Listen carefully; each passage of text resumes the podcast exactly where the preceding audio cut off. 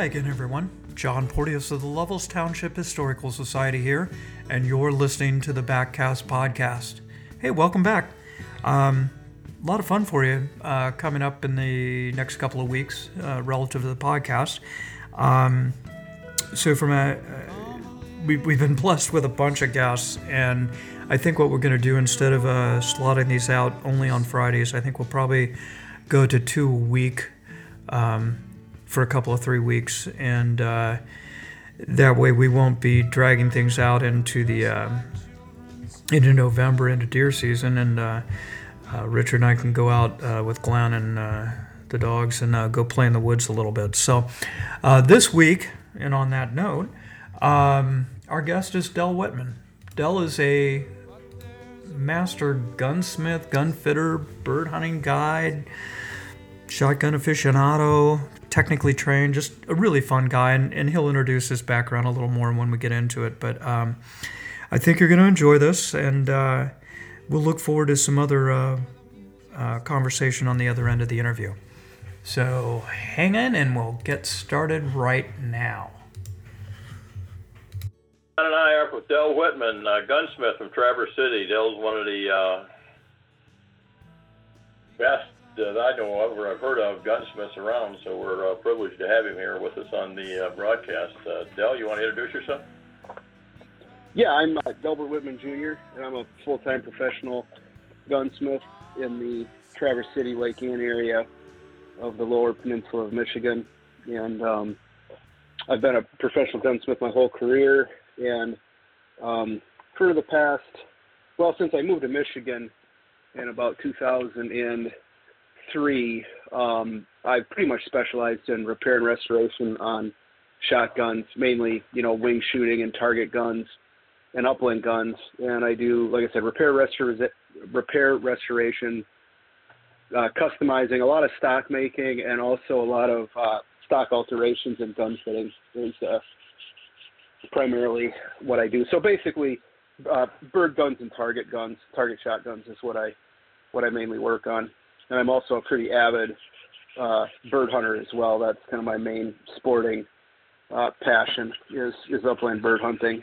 So. Well, and, and we're and here bird, we are. And bird dogs. Sick of it, eh? yeah, yeah. Yeah, as we were discussing before the podcast, I, I'm a little bit. Uh, I've had some some family issues with my wife having a foot injury that has kind of uh, um, curtailed some of my typical travel in the month of October. But I'm I'm still getting out and having some fun. So there we go. Well, Dell, part of the naive question, but how does one uh, decide that they're going to be a gunsmith? What what led you down that path? Well, it, it so so I my dad was an industrial arts, a high school industrial arts teacher, and and this was you know this was back in the 90s, you know, late 80s, night or you know, early 90s when you know a lot of the industrial arts departments were still real industrial arts departments in, in you know high school facilities, and so I kind of grew up in a wood and a metal shop, and um, you know, my dad was a very avid woodworker and a craftsman, and when I was in high school, you know, in junior high and high school, we always uh, fished and hunted more more hunted than fished. So that you know the the outdoors and outdoors activities were always a huge part of my life. I was also in the Boy Scouts and spent a lot of time you know doing outdoor things with the Boy Scouts. And as I got into high school, I really liked I liked math and hard sciences a lot. I also started kind of uh, shooting competitively in high school, and you know, in my junior and senior year, I was really thinking about what I wanted to do, and I, I, you know, a, a, a four-year college just didn't feel right at the time, and community college didn't feel right. And then I started looking, I started looking around, and there was a, uh, interestingly, I was from southern Minnesota, and one of the best gunsmithing programs in the country was in Pine City, Minnesota, which is north of the Twin Cities. About two hours from from where I grew up and I went there and kind of, you know, pre-college toured the facility and and uh, looked at the program. And I mean, at that time, I had no idea what type of gunsmith I was going to be, or you know, what my disciplines were going to be. But it just seemed interesting. You know, it was it was affordable, and it was a you know it was an accredited Minnesota Tech college, so so I went to gunsmithing school. Uh, I started right out of right out of high school, and when I was there, one of the professors that was there in the, the department for, and he was only he was there for a very short period of time, but he was a uh, he lived in Wisconsin at the time, but he was originally from Minnesota, and he was a, a fine custom gunsmith slash gunmaker, and he was the guy who kind of took me aside and said, "Hey, you know, if you're going to be a gunsmith, you don't want to be changing parts on 870s or you know working on auto loading handguns or stuff like that." He said, "You know, if you if, if you have some talent, which it seems you do, you want to work on fine guns and you know." Having him point me that in that direction, and already having been, you know, uh, you know, shooting competitive shotgun shooting, both in, in high school and then of course the, the college had a team. It just that was just kind of the path that I went. Um, and then right out of right out of college, I ended up working for a company that made uh, handmade double rifles and shotguns, um, John Rigby and Company. So I did that for the better part of well, just just shy of it was about five years, four and a half, five years, and um, anyway, I wanted to get back to the Midwest, and I, you know, through through this, that, and the other thing, I ended up out here in Michigan. So I don't know if that answered answered your question. Oh, that's uh, that's that's so an accurately, awesome but- path. Do you uh, actually fabricate? Can you fabricate parts for uh, vintage guns and that kind of thing? Yeah, that's that's actually when I say repair and restoration, that's a lot of what I do. So, um, you know, for a lot of these handmade British guns and continental European guns, especially, you know, they were never machine made guns. So if a sear breaks or a mainspring breaks or a cocking dog breaks or something like that, you, you know, I I just have to be able to make one from scratch and and I was trained with a lot of hand tools, so I can make a lot of that stuff with, you know, just a drill press and a hacksaw and files. But I do have a full machine shop too. I've got a, a full size lathe and a full size milling machine, so I've got some some pretty good machining capacity. Did you uh, Um, are you able to stay busy with all that, or yeah, yeah, I busy or you want I'm? I'm a, yeah, it's actually like the you know that's one of the toughest parts of pretty much the toughest part of my business is is just managing clients and deadlines and timelines. There's there are not a lot of people. I mean, I'm 46, and I'm the youngest guy who does this work that I know um, by a long shot. So, and there's just there's there's a demand for it. There's also a lot of demand too recently with kind of the resurgence of a lot of the younger shoot, shooters getting into side by side guns and custom fit guns. There's there's there's a lot of demand there too. So I'm doing more and more um, gun fitting and stock making and stock alterations as well. So if you wanted a length of pole adjusted or a cant on the stock or something like that, you that'd be right up your alley. Huh? Yeah, yeah, I do a lot of stock alterations. I do auto stock bending, a lot of rec- I mean, I can do all all the different forms of butt coverings from leather covered recoil pads to to horn. Um, you know, a lot of a lot of nice checkered butts and wood butt plates, and then also the any of the synthetic recoil pads somebody wants to do. So Well, Well, I like double guns and A5, so like we may have to talk We're- here. Well, we're we're actually pretty similar there because my the the first gun I ever had that was a halfway decent gun was a um, was a four serial number light 12 A5, and I, I, I, I my folks got me from that from a gun store in um, Minneapolis, Minnesota when I was 16. I still have that gun and take it out and shoot it a couple times a year. So yeah, for for guys that you- Something happened in the junkyard, ready to shoot again, you know. That's right. Well, I find you know, guys. I mean, if you've never seen me, but I'm I'm pretty short and stocky, and I shoot a lot of cast, and I find that interestingly, a lot of guys that are built like me end up gravitating towards A5s because because of that the that action style. They shoot like they've got a lot more cast than they do. So if you you know if you if you're built like you know if you're if you're short and stocky and need a lot of cast, and when you're young you kind of stumble upon one of those A5s, you usually kind of stick with them. So Yeah, I got a couple Belgian guns, from the '60s, and I really like them. They're good. They're neat. yeah. 50s, really. Dell, when when somebody knocks on your door or calls to make an appointment for a, for a gun fitting, what what what is kind of the the protocol or the process? Uh, what what would somebody want to be prepared to go through? So, what the gun? So my gun fittings are, are what would be referred to as like a classic British style 16 yard try gun gun fitting.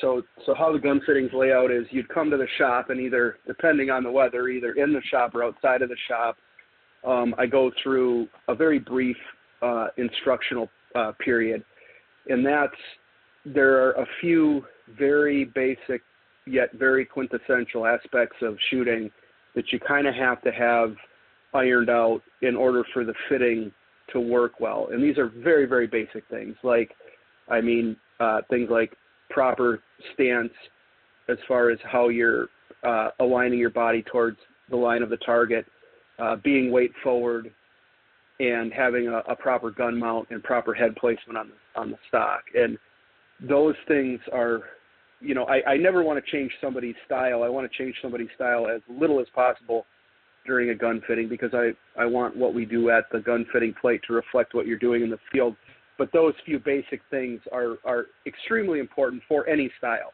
So you have to have those things ironed out, regardless if you're doing a, a, a classic Churchillian instinctual shooting or if you're doing pre-mounted American skeet. You know, you still have to be doing those those those precursor technique things properly. So we go through that, and that takes it. it I make it sound much more complicated than it is, but that's maybe 15 minutes.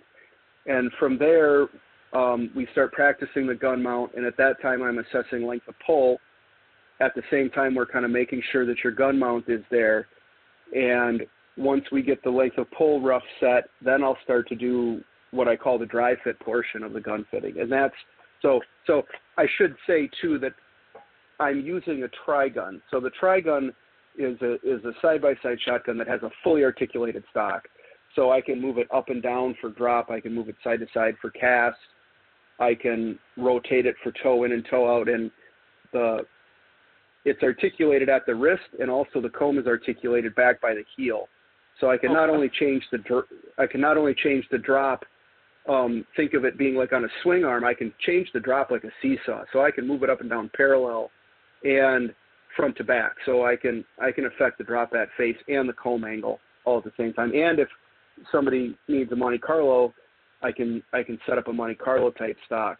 So so anyway, at that point, I'm using the try gun and I'm I'm adjusting it and essentially changing the physicality of the stock to get close to what I think your dimensions are. Um, and at that time too, I'm assessing. You know, there's a lot of stuff that I do where I'm watching the client mount the gun repetitively that you know I'm looking at that the client isn't necessarily aware of. So I'm kind of looking. I'm starting to look for any eye dominancy issues. Um, I was just to ask that type of stuff. Yeah. So yeah, so I, I, are you are are you just kind of observing this uh, with the barrel over your shoulder type of thing, so that you're looking into the uh, client's eyes, or all all the all the above. I'll I'll look at you know when I'm doing when I'm doing the dry fit portion, um, I'm looking at a bunch of things. Like I'm I'm starting to look at how the toe is sitting in the shoulder pocket. You know, is it high? Is it low? Do I need to change the pitch? Um, I'm looking at the shooter from the back, trying to make see if they've got their head positioned properly on the stock. And then there is a portion where I'll have the shooter open the gun up. We both look down the gun. We recognize that it's empty. I close the gun so I know there's no cartridges in it. Then I hand hand the client the gun and he'll point the gun essentially, you know, using my right eye as the focal point for where he's he's looking down the barrels. And and then I can look straight down the bores and I can see is he canting the gun? I can see his iris placement over the rib. Um, a lot of times that's when I'll start to notice if there's eye dominance issues um, and and that sort of thing. So we'll we'll go through that, and and I I also too you know because I'm because I'm you know started doing gun fittings because I'm a stock maker and from a manufacturing standpoint my take is a little different than a lot of other gun fitters. Most gun fitters are instructors who start doing gun fittings as a part of their instruction. And I kind of come at it from the other way where I'm, you know, I'm making from scratch custom stocks. So I, I have a pretty pragmatic view of how we do gun fittings. And I also, I don't, I don't have a, I'm not dogmatic about shooting style. You know, I don't have a Dell Whitman shooting technique that I feel everybody needs to adhere to. You know, my, my, again, my philosophy is to change what the client's doing. You know, as long as they've got a decent gun mount and they're doing things consistently, I don't want to change anything because I know if I change something, you know, it, it, I can alter how you mount that gun during a hour and a half gun fitting, and you're just going to revert back to your old style as soon as you go home and start shooting, and we've accomplished nothing. You know, so the old so again, I'm take over. Yes, exactly. So, so yeah. when so you're once doing get that, Bill, do do you send clients home with drills and say, you know, let's let's keep the momentum here or something like that? And, I actually, when I have, when I talk to clients pre-gun uh, gun fitting, I will recommend that they do some some practice gun mounts, some practice gun mount drills. You know, really simple stuff that kind of uh, starts building some of the muscle memory that's um, necessary during the gun fitting. And there's a couple good books out there too. There's there's a gun a gun fitter instructor who's who's actually a friend of mine named Chris Batha, and he's written a book called Breaking Clays. And I, I recommend that to almost all my clients, be, specifically because of what you just said. In that book, I mean, I couldn't do it better. You know, in that book, he describes practice drills for doing consistent gun mounts, which are which are exactly what I tell my clients to do, and that they're very well described. So, so yes, there there is a prescription. The the more consistent your gun mount is coming into a gun fitting, the the better results we'll have at the end. Um, so so once we get done with the dry fit, then we move, and once we're basically comfortable, like we're we're we're within the realm of reason, right? Then we go down to the patterning plate. So out, you know, you walk out the door of my shop and past one of my little barns, and you go down to my this little field. It's about 50 yards, and and I've got a, a covered it, it's basically like a, a, a, a quite large garden shed that has an awning where the doors open up and make a windbreak. And my patterning plate is a steel plate that's 16 yards away. It's a very specific number we use, so it's it's 16 yards from the shooter, and the center of the target is about it's about seven feet to the center off the ground. And I'll redem you know, I'll, I'll go over the gun mount and the procedure for shooting at the plate again, and then we start shooting what I refer to as, as a series. And a series consists of the client shooting anywhere from two to four, two to five shots at a given point of aim. So there's there's little there's little six inch dots painted on the plate. Okay. And on my on my big plate, my big plate is a full sheet of sheet uh, a, a full sheet of sheet metal. It's quarter inch sheet metal. So I can put three of those on there. I have a portable plate that I use that I'll take to, to events if somebody wants to schedule me to, to travel to an event and do gun fittings where it's just it's three by three. So I just have one dot in the center of that. But they'll take a series of shots at that dot and I'm assessing their gun, you know, I'm assessing their gun mount and how they're, you know, moving and mounting the gun. And then they've got a, you know, consistency varies with every shooter, but we can kind of tell on average where your impact point is on the plate in relation to the you know the center or the target with those stock dimensions. So then I'll go through and I'll alter the stock. I'll make adjustments to the drop or the cast or the pitch or the comb angle, and then we shoot another series. So I'm I'm looking at the the average of the the impacts, you know, where that's where that center of mass is to where we want to be, which is obviously the, the, the target we're shooting at. And I'll make alterations until we we move the impact point around till it's where we want it, which is typically either, you know, perfectly right 50-50 right to left and then, you know, a lot of times my clients will want their guns to shoot a little high. So maybe like a 70-30 or a 60-40 pattern. Um, and again, you can see how during that process the the the client's proficiency and consistency at gun gun mounting and gun handling is pretty important. Um. You know, the, the more the more consistency we have during the fitting equals, you know, me having better data to make judgments on. Sure. As far as how to how to alter the stock. So. you are you choking the shotgun in any particular way during a fitting session? Yeah, my my gun's quite tightly choked, and that's just because I want the I want the feedback to be as precise as it can be. Like my my try gun, it's it's basically my try gun's a uh, it's a BC Miroku frame and barrels, and that's actually like it's pretty much the same as like a Browning BSS. So just in you know I specifically got that gun for that purpose because they're tanks. They're extremely durable. Obviously, this gun's going to get a you know takes a lot of abuse, a lot of shooting, and a lot of handling. Um, sure. And and that gun came choked, uh, full and light full, and that's the way it still is because you know at at 15 yard or at 16 yards where we shoot, that pattern out of that gun is probably about it's it's the it's it's about the size of a basketball. It's not a little smaller. Yeah. And and that's done purposely because I want I want a pretty, you know, a pretty small, uh, a pretty precise notion of where that pattern is. And I have to tell my clients that sometimes too. Like they're shooting, and and it, you know that pattern is uh, looks like it's uh, might be off an inch or so, or it's quite a, quite large at 15 yards, and I have to remind them and say, you know, that's a that's a light full choke at 15 yards. You know, if you're shooting at a grouse at 20 yards with a skeet or a cylinder, it's it's going to look a lot different, you know. Right.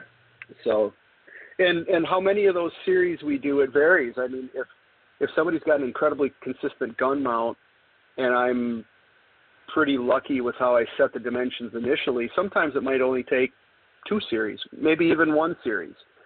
Sometimes if there's if there's issues with gun mount that have to be ironed out or a little eye dominancy anomaly or something like that, it might take five or six or seven series. It just depends.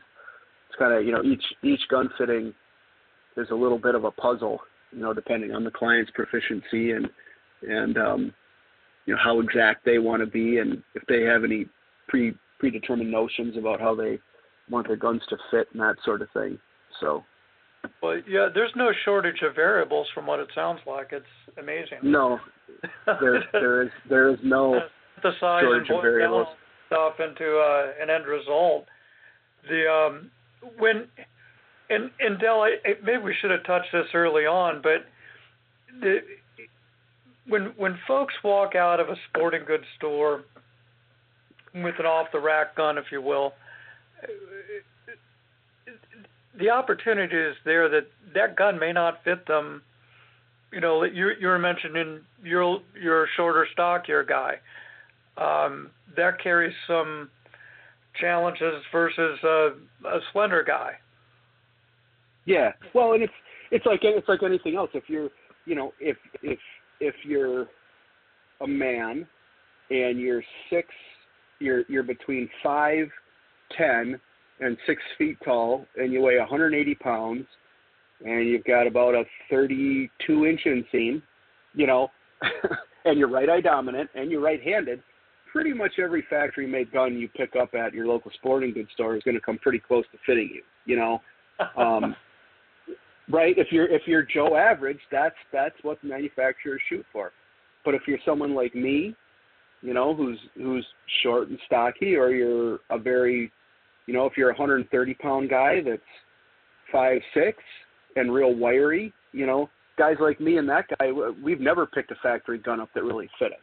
You know, right. uh, what's um, the uh, you know, if a guy goes into a store, you know, what's what is probably one of the best or the uh, the thing that needs adjusted most on these guns? The length of pull, I would imagine.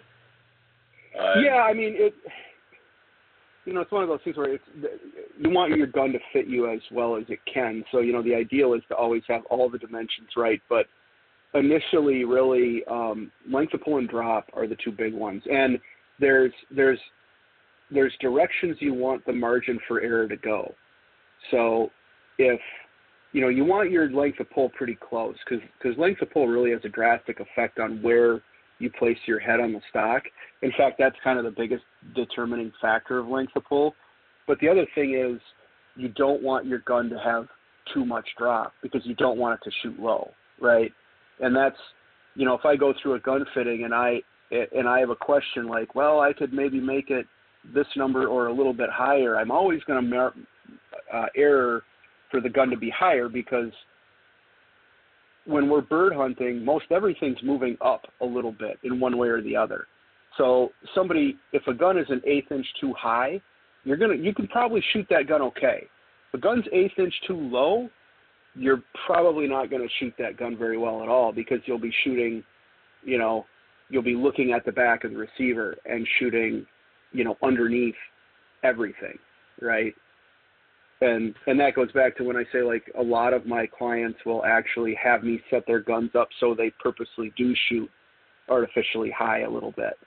You know, especially for guys that shoot a lot of prairie birds, um, you know, where everything's going up and away typically.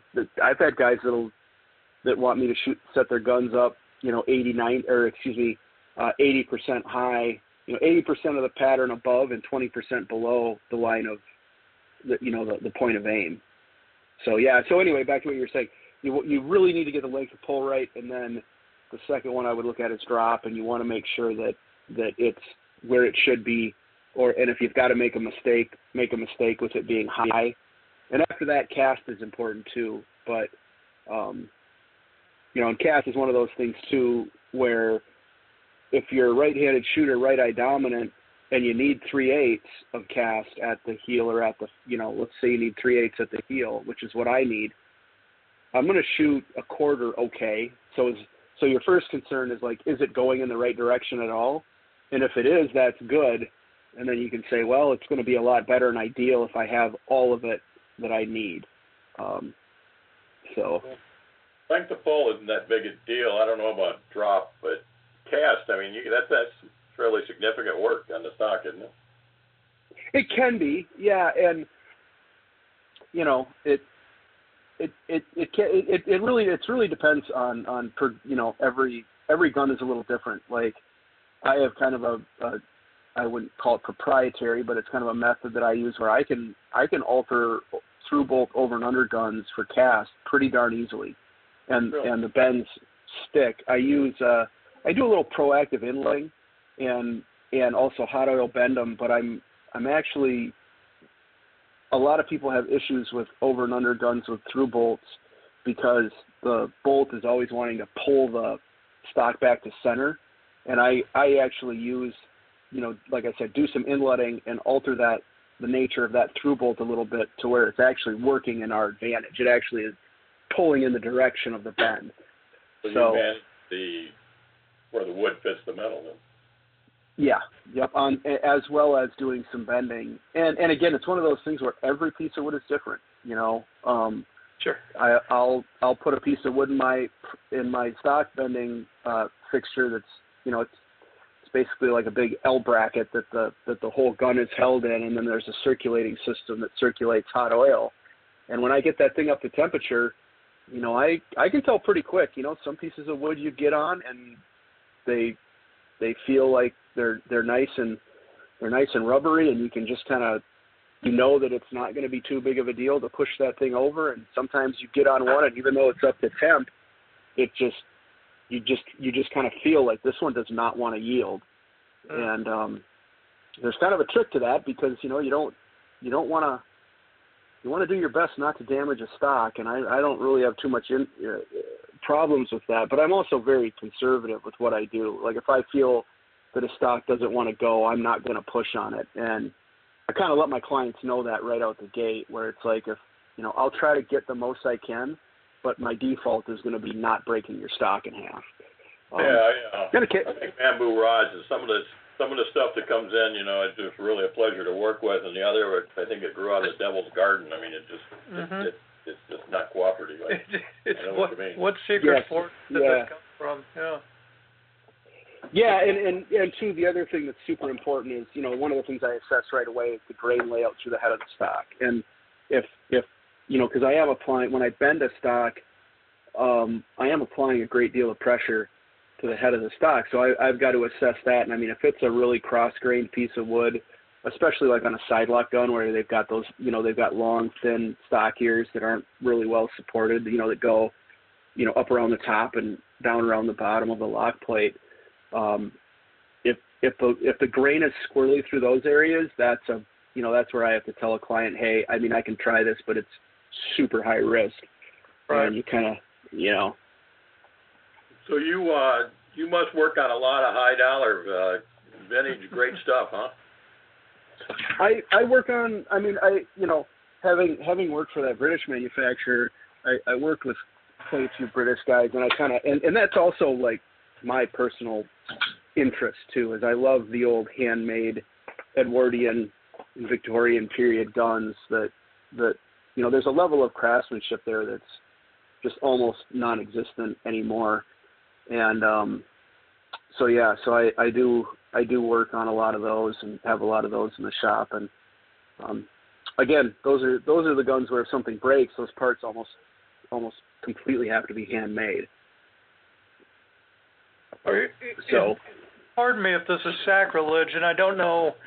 Uh, I'm assuming there are certain areas, and it's it's not going to be these finer collector guns, but are you able to, I don't know, use any of the newer CNC technology to assist in some of those repairs?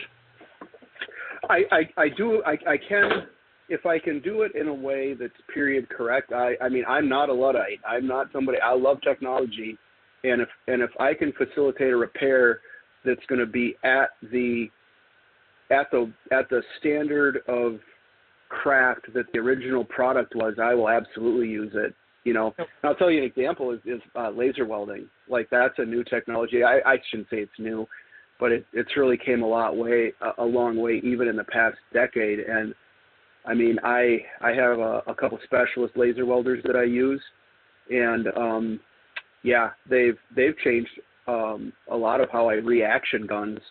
Um, and you know, when I say reaction, I mean like uh, you know putting guns back on face and that sort of thing.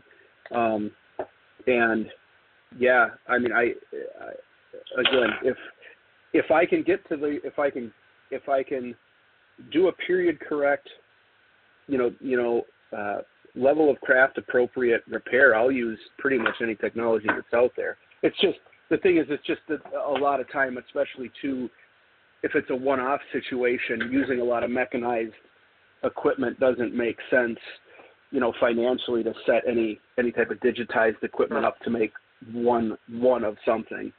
Right. So that's pretty cool. But though. yeah. Good. That's it's it's amazing some of the stuff that's available now and and what it's capable of doing. Yeah. Um, yeah. With with yeah. Uh, yeah. With, so so let's um, let's transition a little bit. Um, we're kind of uh, you know early days into our uh, grouse and woodcock season.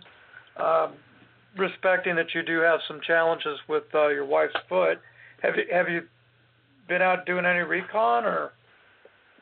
Yeah, yeah. I so knowing that that was coming up, I had I took advantage of I tentatively planned a trip to North Dakota for sharptail and Hungarian partridge, and I ended up going on that trip, and that was just we had four full days on the ground, and it was just a just an amazing one of the better trips I've ever had.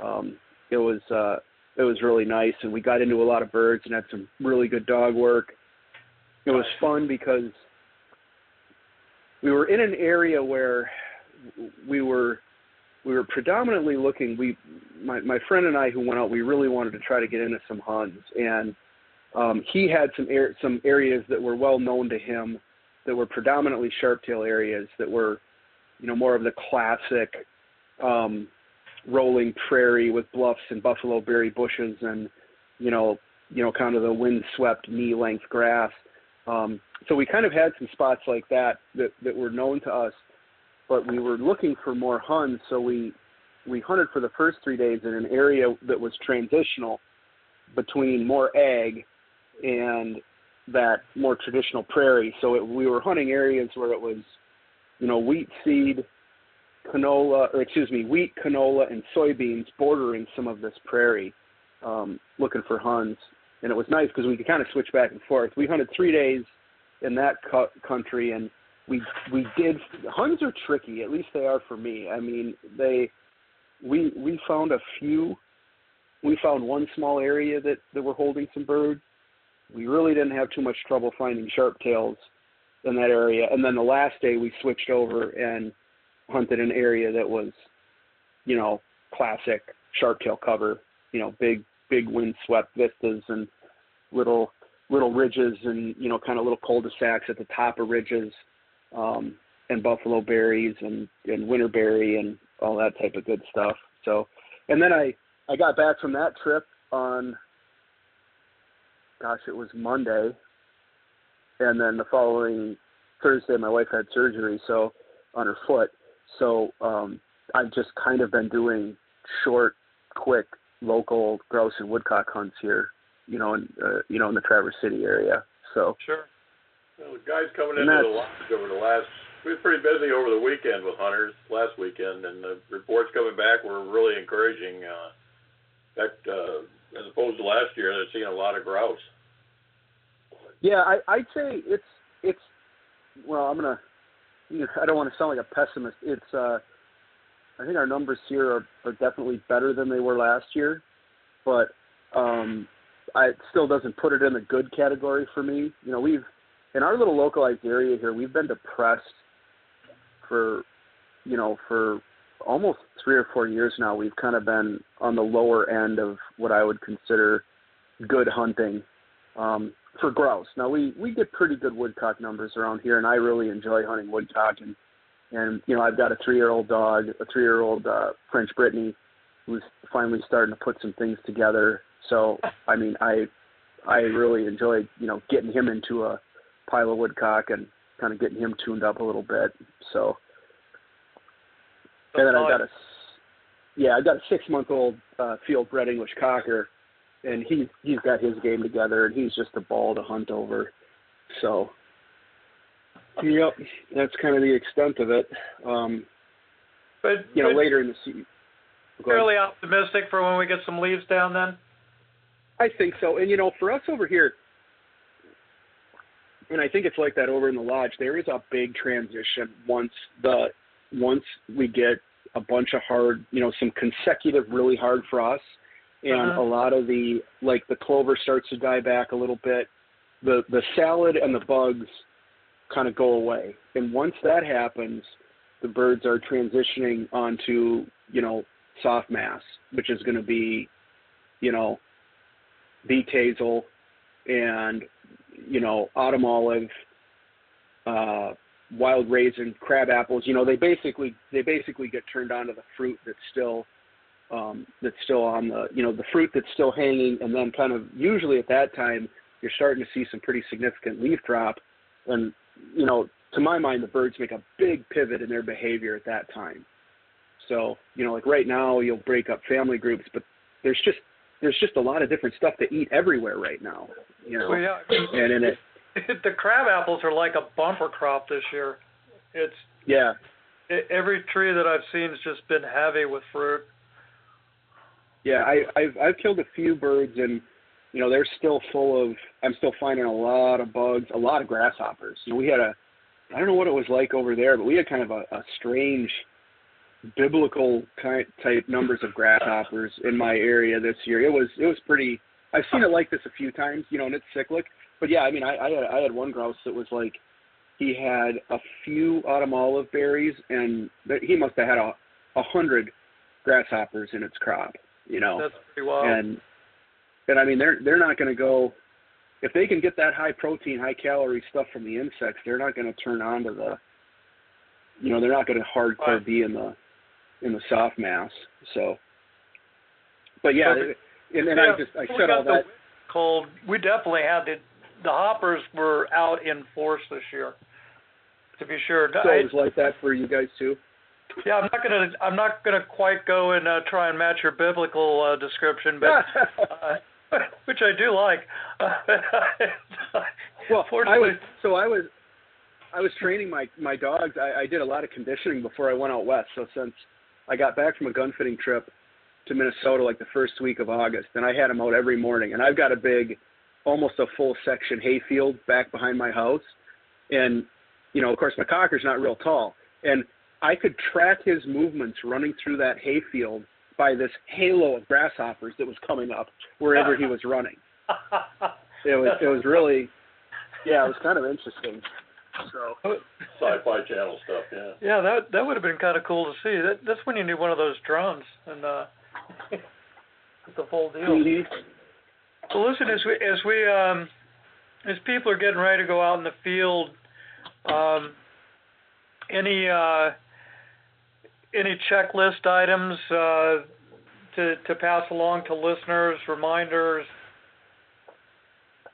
Be safe. hint, don't hints for yourself. success. Yeah, try, you know, know, know where you are, know what you're doing. Or the guy you're hunting with, you know, you're not the vice president. You can't shoot the. Uh, well, just you know, just just always be aware of good good old fashioned standard gun safety that everybody knows. I think one of the things that's important, you know, other than the classic, keep your finger off the trigger, you know, and out of the trigger group, and you know, always treat a gun as if it was loaded, and you know, good safe gun handling. The one thing I like to tell people to, especially grouse hunters, is just be aware of what's going on with your muzzle in the woods.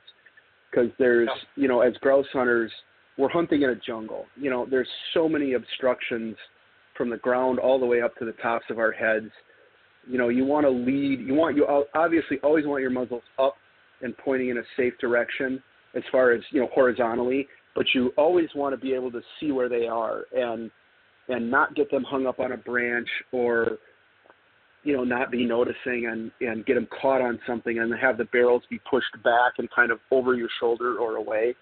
And then of course the the ubiquitous don't ever, you know, that's that's the one thing I always tell people, especially if they're new to grouse and woodcock hunting specifically is especially early season you know, you can't sometimes see where your friends are. Even if they're head to foot, you know, blaze orange Right. and the one thing that'll keep keep you out of trouble is just don't shoot low, don't shoot low, don't shoot low. You know, unless that bird's three feet above your head, you you don't shoot at it. And and then even if you do accidentally shoot over a friend, which you know we we try to avoid that at all costs, but it does happen occasionally. You you know if you don't shoot low, you're not gonna get involved with somebody who's out there 75 yards or heaven forbid a dog or something like that. God, yeah. Um, other than other than that, I you know two things I say about gun care, especially for being in the field with grouse hunting is grouse hunting is really bad because there's just so much foreign material getting in your gun. You know, because you're you know it's not like being on the prairie when you're walking around in knee or waist length grass all the day. You know, there's leaves, there's pine needles, there's just garbage getting in you know getting in you and your gun constantly. So you want to be aware of making sure your gun just isn't full of debris, and that means you know sweeping out, cleaning out the, you know, if you're shooting an autoloader or a pump, you know, know how to drop the trigger group and get the get the stuff out of the interior of the action. If it's a double gun, you know, always make sure you're cleaned out underneath the ejectors and inside the action. Um, and then, so just make sure your gun is free of debris. And the other thing is too is, is, is and this if people did this one thing, I'd be out of half my job probably. But get your get your get your guns dried out. That's the biggest thing. Is you even if you think your gun after a morning of hunting, even if there wasn't a heavy frost or a heavy dew, your gun's wetter than you think it is. So whenever you get back to the lodge or back to the house, or even if you're back to your camper, you know, get that gun out, get the action open, and get it someplace warm and dry, and just let it dry out, and then wipe it down with a you know an oiled rag, make sure the bores are clean. But the number of times I've had to fix issues revolving around I didn't think my gun was wet and I put it in the case and left it in there on a three day drive home, that's that's the root of many a woe. Yeah, that's that's going to be a, a nasty experience on the on the backside of that. Yeah. Mhm. Yeah. Yep. Good, So- good tips, good advice. Dell, thank you. It's um, it's it's been a very entertaining and informative uh, show, and I appreciate you uh, taking time out of your day to talk to Richard and I. Thank you. Yeah, thanks a You lot. bet. We're gonna Glad to do it. No, here and we'll Okay, well, awesome show. That's it for this week. Uh, thanks, Dell. Thanks, Richard. And thank you, all listeners. Appreciate it. Uh, we'll be back next week in a brand new show. And again, probably going to double up on a couple episodes uh, from here on out. So we'll look forward to that. And I hope you do too. Until then, mind your backcast.